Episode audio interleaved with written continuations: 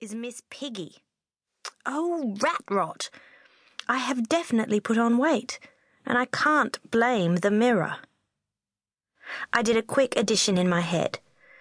Okay, so I put on five pounds over Christmas and New Year, but everyone puts on a few pounds over that time, and it wasn't exactly my fault. So many people bought me boxes of chocolate.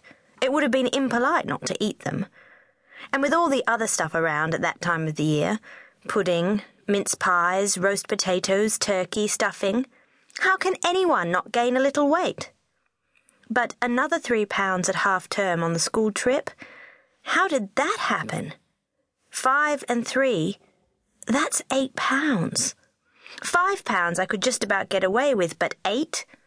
Definitely not. In Italy, we only had a tiny mirror in the hotel bathroom, so I hadn't noticed the full extent of the damage. But now I'm home, I can see properly. And it's serious. That's it. I'm never going out again. No way can I be seen in public looking like this. So no going out. Not until I've dropped it. No. I shall hide under the bed and starve until I'm fit to be seen again. Izzie? Mum called. Get a move on. I'm not going to wait all day for you, and we're late as it is. Knickers, I thought, as I pulled on a pair of my old baggy jeans. Something has to change round here. And fast. When I got to school, I waited at the gates for my mates, Nesta, TJ, and Lucy. We'd all been on the school trip, and I was dying to know what had happened after we'd got home last night. It had been amazing at the airport. We'd just come through the arrivals lounge when TJ spotted a boy with the most enormous bunch of roses at the end of the line of people awaiting passengers. It was Tony, Lucy's ex, and Nesta's brother. They'd had a big fallout just before we'd left for Florence, and the relationship was off. But then, there he was with the flowers at the airport, and he whizzed her away. It was so romantic. I'd called Nesta for an update as soon as I got home last night, and all she knew was that Tony was over at Lucy's. And we'd all called Lucy, but her mobile was switched off. And when we tried the landline, her brother Lal said she was busy and wasn't to be disturbed. Remind me to kill him when I next see him, the rat, I thought.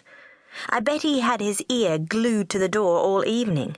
He's a nosy Parker and is always butting into our business, especially anything to do with our love lives. Probably because he doesn't have one of his own.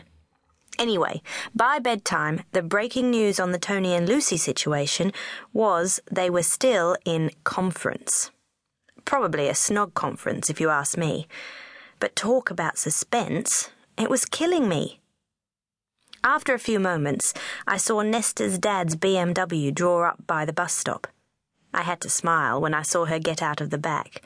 She was dressed in black, with a black shawl tossed over her shoulders, her hair pulled back in a ponytail, and even though it was a dismal February day, she was still wearing the big Gucci sunglasses that she'd borrowed from her mum for the trip. With her exotic looks, half Italian, half Jamaican. She is stunning most of the time, but today she looked every inch an Italian Vogue model. Typical Nesta. She likes to make an entrance, even if it's only into school assembly. Never forget, darling, she drawled in a fake Italian accent as she came to join me and took off the glasses that wherever we are, we must never forget our sense of style. Yeah, right, I said, as I saw her glance over my baggy outfit. I thought we decided to go mega sophisticated after Italy, she said. You decided to go back to the grunge look. Mum put my jeans in the wash and they shrunk, and all my other stuff wasn't dry. Rotten to be back, isn't it? she interrupted, as she leaned against the gate post and put her glasses back on. Tell me about it, I said, as I spotted TJ getting off the bus and waving at us. Hey, she said as she came over. Doesn't this seem unreal? Like straight back to the old routine. Already Italy seems like a dream. At least TJ was dressed normally.